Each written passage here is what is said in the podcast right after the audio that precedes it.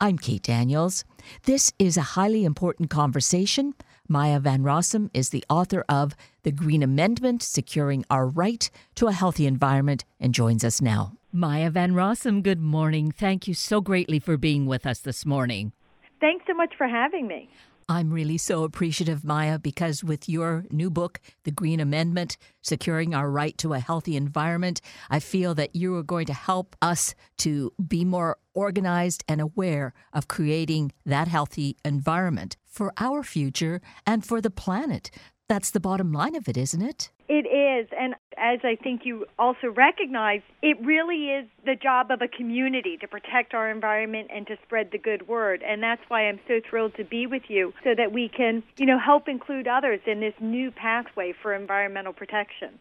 And it does take all of us, absolutely. We're only as strong as that weakest link. And I think, unfortunately, of late, we've seen quite a lot of weak links in our whole system, haven't we? We absolutely have. I think our frankly, let's be honest, our current president, our current Congress, and the current head of the Environmental Protection Agency are really, you know, laying bare for all to see how inadequate our environmental protection system, our environmental protection laws, our political system are for genuinely protecting the natural resources we all need to survive, to thrive, and to live good quality lives. But while they are, you know, really highlighting the problems with our system, the fact of the matter is that our environmental protection system here in the United States of America has been failing us for decades. And as a result, communities are being harmed. And so we need to find a new path, a stronger path, a better path for moving forward. The truth is, our current system of environmental protection laws is more about managing pollution, managing degradation, than it is about preventing it and unfortunately includes many pathways and many loopholes that allow people to avoid their obligations when it comes to environmental protection. And so as a result, we have children, adults, communities that are drinking contaminated water, breathing polluted air, suffering from growing flooding and flood damages in their homes because of the way we have treated the environment upstream. So you know, it really is the way our system of environmental protection has been more about allowing pollution and degradation and just trying to manage the how, when, and where rather than being focused on preventing pollution and preventing degradation, which is what we really need and related to that, Maya, we perhaps just think about our kids and how much greater the incidence of childhood asthma is. Isn't that just such a challenge? It really is. And as you said, asthma is another prime example of how pollution and degradation is affecting people's health and the quality of their lives. But particularly when it comes to children and really adults alike, you know, we see increasing levels of autism and Alzheimer's and attention deficit disorder. And all of these impacts to our health and to our lives can be and have been scientifically linked back to growing environmental degradation.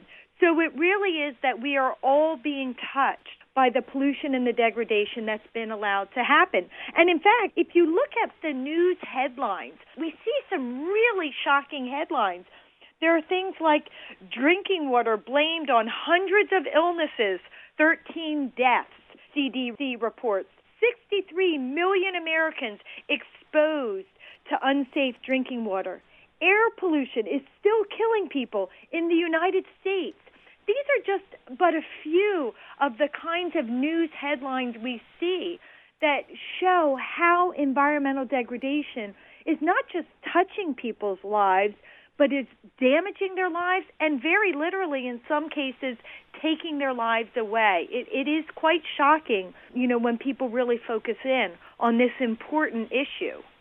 So along comes this very important book, The Green Amendment Securing Our Right to a Healthy Environment. There's so much power in these words, one of them being securing our right, the right Absolutely. You know, people think that we have all of these environmental protection laws in place that are preventing pollution and preventing degradation. And as I said, they really are more focused on managing it.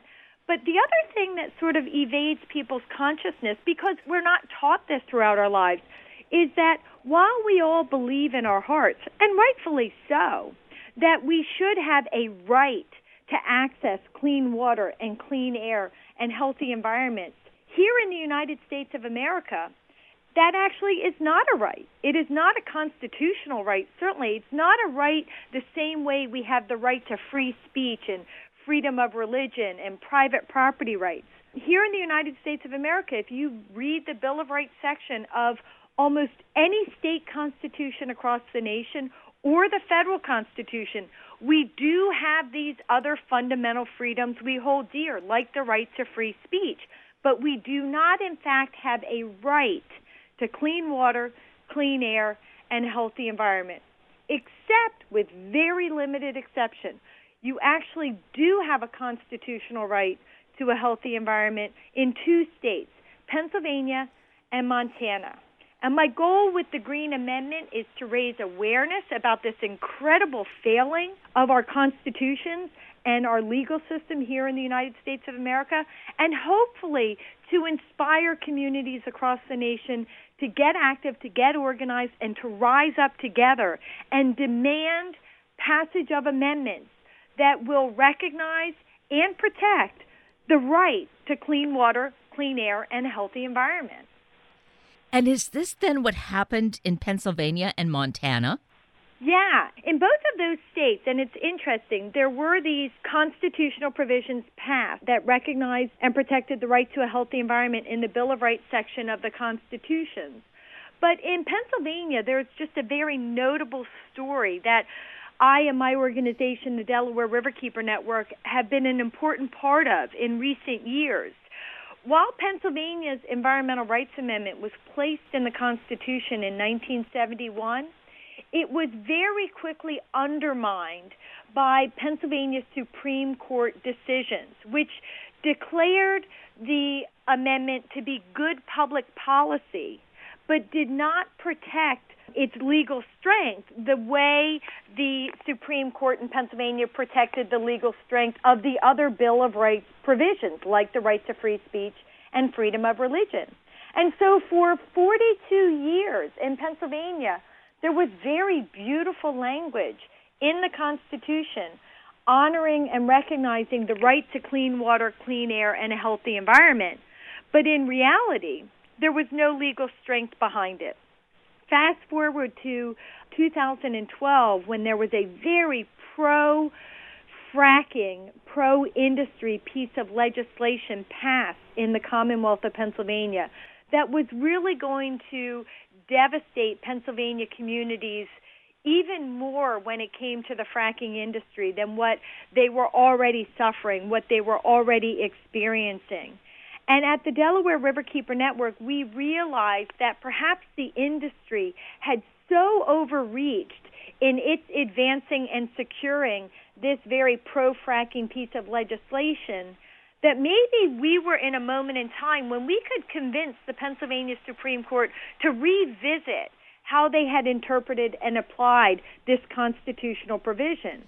And in fact, the challenge we had brought against the Pennsylvania legislation did go all the way up to the Pennsylvania Supreme Court.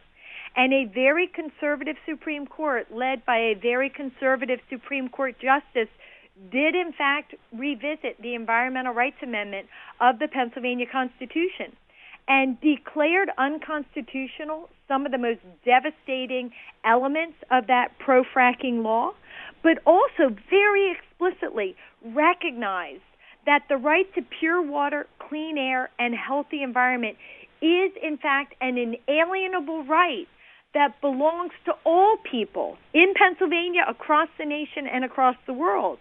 And that in Pennsylvania, because there was this Environmental Rights Amendment, this inalienable right to a healthy environment was recognized by the Pennsylvania Constitution, but also given the highest level of legal protection you can give here in the United States of America, meaning Bill of Rights constitutional protection. And so the Pennsylvania Supreme Court again declared some of the elements of the law of, as unconstitutional for violating the constitutional right to a healthy environment, but also very powerfully recognized the the importance of Bill of Rights protection for our Pennsylvania Constitution. And ever since we secured this Supreme Court decision, which actually came down in December of 2013, we have been advancing in Pennsylvania the message that we do, in fact, have an inalienable right to a healthy environment and using that constitutional provision to better protect the water, the air, and the environment for Pennsylvania communities. So, could any state basically use this and go to the powers that be and say, we need to institute this in our own state? Yes, and that is exactly what I'm trying to inspire with the book The Green Amendment is to talk about Pennsylvania's story, to talk about what has happened in Montana and really paint the picture of how powerfully important a Bill of Rights provision that recognizes the right to a healthy environment can be for both environmental protection, but also changing the way we think about the environment here in the United States of America. No longer viewing pollution and degradation as some sort of necessary evil, but really recognizing that harm to our environment and pollution is something to be avoided to the greatest degree possible, and in almost every instance, in fact, can be avoided in how we pursue energy and development and other important elements of our society. Every state has a state constitution and has a pathway for amending that constitution. And so my goal with the Green Amendment is really to inspire communities to get organized and to advance an amendment to their state constitution that would recognize and protect the right to a healthy environment in the same way we recognize and protect the right to a healthy environment in the Commonwealth of Pennsylvania, in the state of Montana. And I hope that, you know, as we go forth doing the education and the organizing necessary to get people behind what I call a Green Amendment movement in state after state after state, advancing and seeking and securing these constitutional provisions, these green amendments, that not only will we start to get them added to our state constitutions, but we will quickly realize as a community that we don't just want and need green amendments in our state constitutions, but we want and need one in our federal constitution as well. Because a federal constitutional provision is essential for holding our president and our Congress and our federal agencies accountable when they overstep and allow so much pollution, so much degradation that they are in fact taking from the people of the United States of America their inalienable right to clean water, clean air, and a healthy environment. So I think we begin at the states and we use the state process to get this going, but then ultimately, again, as a United States community, we will realize that, that we also want to come together around a federal constitutional green amendment. So, Maya, here in Washington, we like to think ourselves as this really green state. And in many ways, it appears that way. But yet, we certainly do have our challenges, both with the water. But one of the big things is the whole thing with the gas pipelines. Pipelines really, uh, particularly the pipelines that are advancing now to serve fracked gas, fracked oil, and other dirty fossil fuels really are having devastating impacts in Washington and, in fact, in states across the nation. Uh, and the way the system of laws has been set up when it comes to these pipelines, particularly the fracked gas pipelines and the other interstate pipelines that cut across states, the laws are written in such a way that they are incredibly biased in favor of the industry, against the people, and against the environment.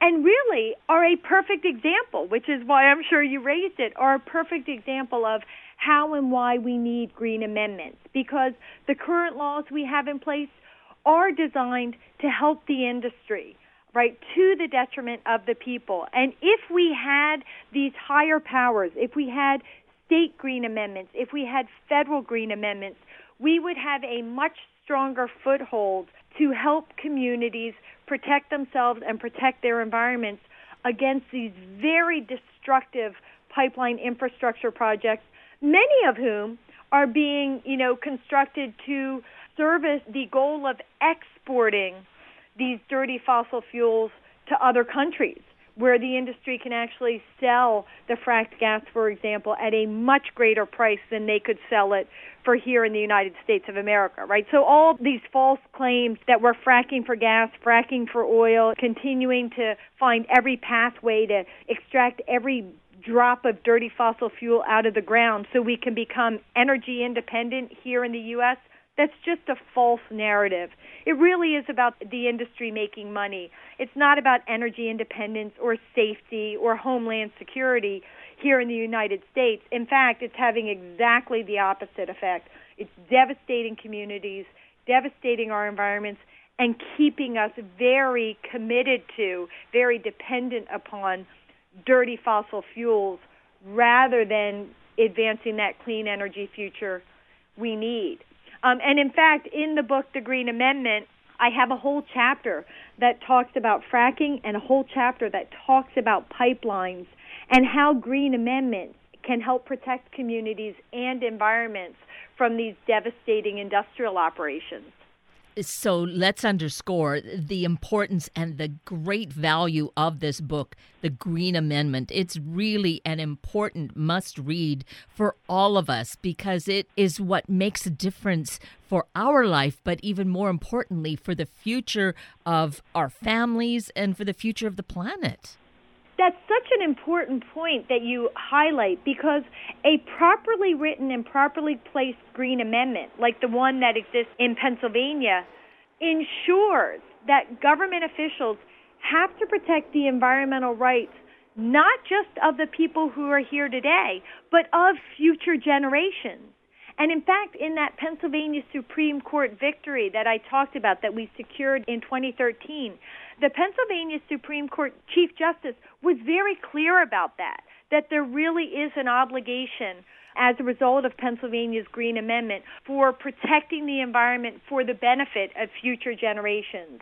And I think that, you know, we all of us who are thinking about the environment, who have children or are concerned about, you know, um, children, recognize that, that in this day and age of methane emissions and the continuing growth of dirty fossil fuels and the devastating impacts of climate change, that we really do need to be thinking about those future generations in the way we protect our environment. And that's simply not happening, right? It still continues that industry profits seem much more important to our government officials than protecting our environment for those of us who are here and for the children and generations yet to come. A green amendment could really help us flip that because it does obligate consideration of and protection of the environmental rights of future generations we certainly have gotten ourselves out of balance. That making those almighty dollars and corporations showing profits is more important than people being able to live a healthy life. That is so true. And you know, the other powerful thing that that a green amendment does and and really, you know, that we all uh, you know, can care about, should care about, do care about is the issue of environmental justice the fact that there are still communities across the nation that politicians and regulators have very literally, very intentionally sacrificed when it comes to their access to clean water and clean air. We have urban areas, cities across the nation where politicians and regulators continue to place dirty industrial operations and polluting operations thinking, well, you know what? They're already so overrun by environmental degradation. What does it matter if we place one more highly polluting industrial operation there? You know, but as you and I both know, it really does matter. It does matter for the families and the children that live in that community because every additional bit of pollution further devastates and damages their lives. But if you have a Green Amendment, if you have a constitutional right to a healthy environment, and it's properly written and properly placed, it means that every individual, every community has the same environmental rights as every other individual in every other community.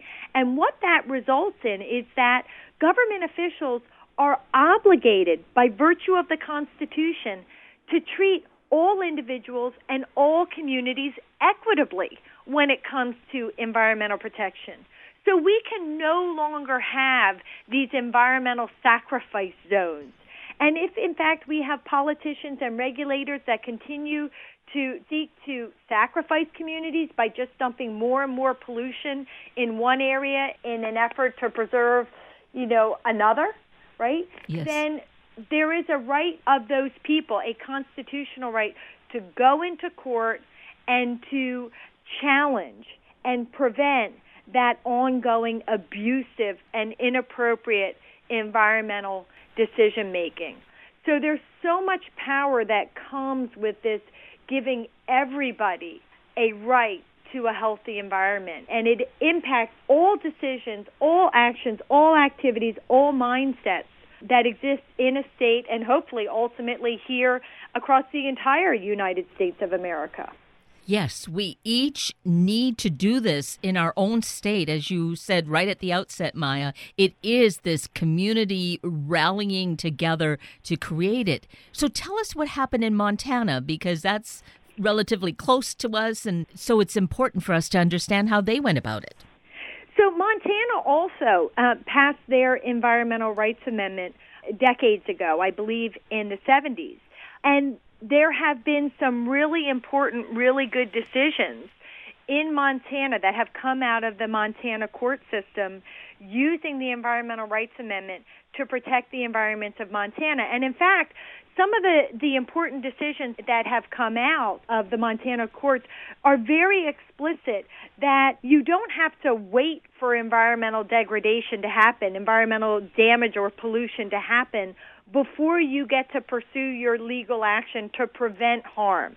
That really a Green Amendment, Montana's Green Amendment, embraces the idea of preventing degradation as much as it embraces the idea of giving people a right to come in after the fact and challenge damage after it's already been done.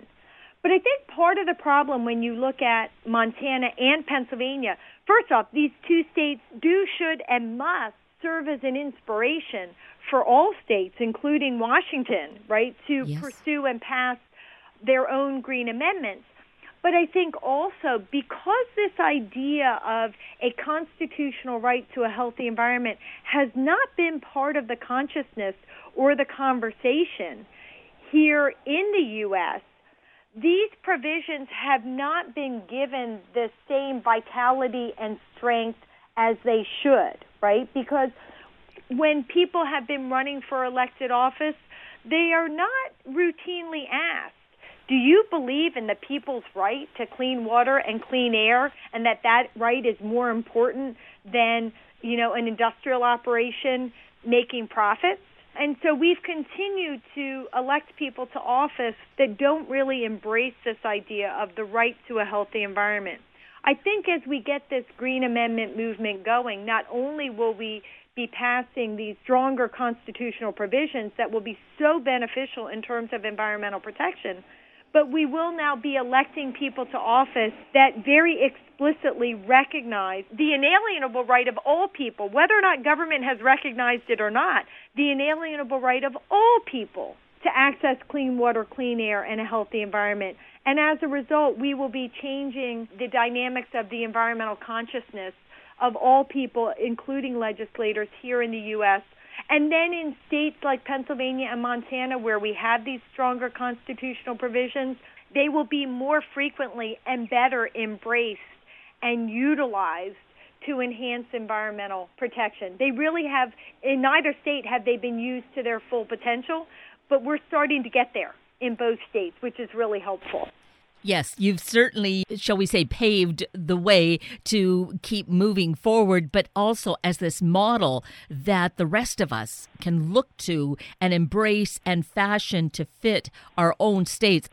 You know, it's so really interesting and fascinating that when you really reflect upon it, right, our whole lives, we have learned about these other rights, and people, you know, really have internalized the power and importance of having these fundamental rights because we learn about them being in the Bill of Rights section of our Constitution and we learn about them as inalienable rights.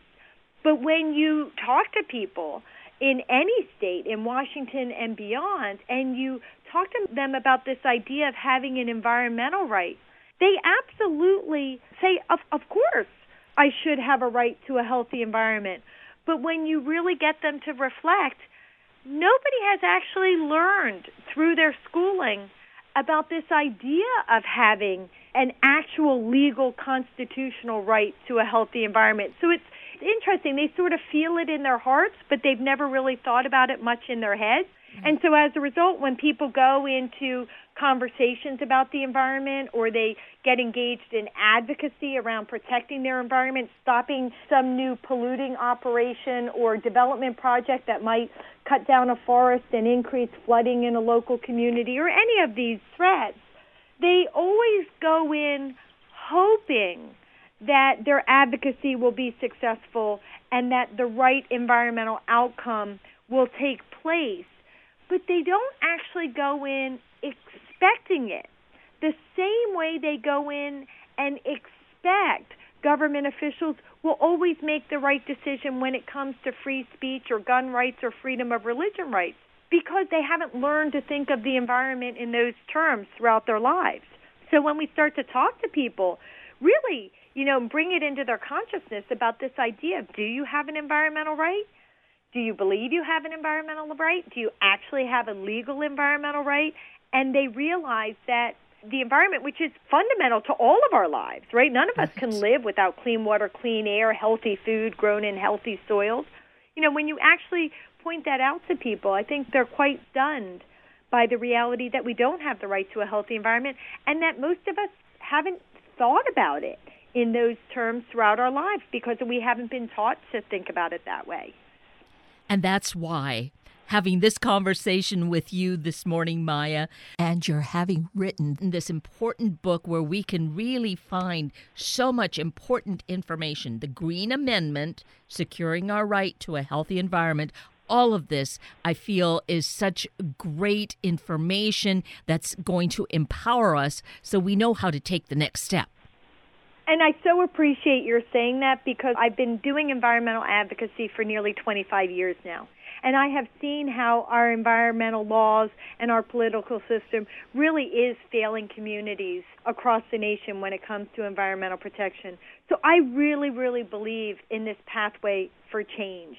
And I hope that that is coming through. And I hope that, you know, the people of Washington will also embrace this idea and seek to advance a green amendment in Washington because when you actually look at the Washington Constitution, there are provisions in Article 17 and Article 15 that talk about navigable waters and lakes and the like, but there is no provision in the Washington Constitution that recognizes and protects as an inalienable right the right to clean water, clean air, and a healthy environment. So hopefully we can get the movement going in Washington state as well, and maybe Washington could become the third state in the nation to have a true green amendment. That would be the ideal. And Maya, let's also give people a way to connect with you by finding your website and all the good information there. And it is?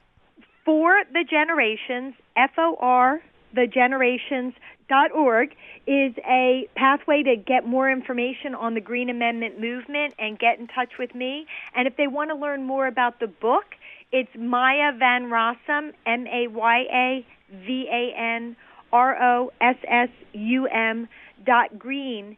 And in both places, if there was a community group or an environmental organization that wanted me to come out and speak about this issue in person and answer the good questions that people have, there's a way to get directly in touch with me. And I would love to come out to Washington and speak with folks about how to get this idea going in the state of Washington.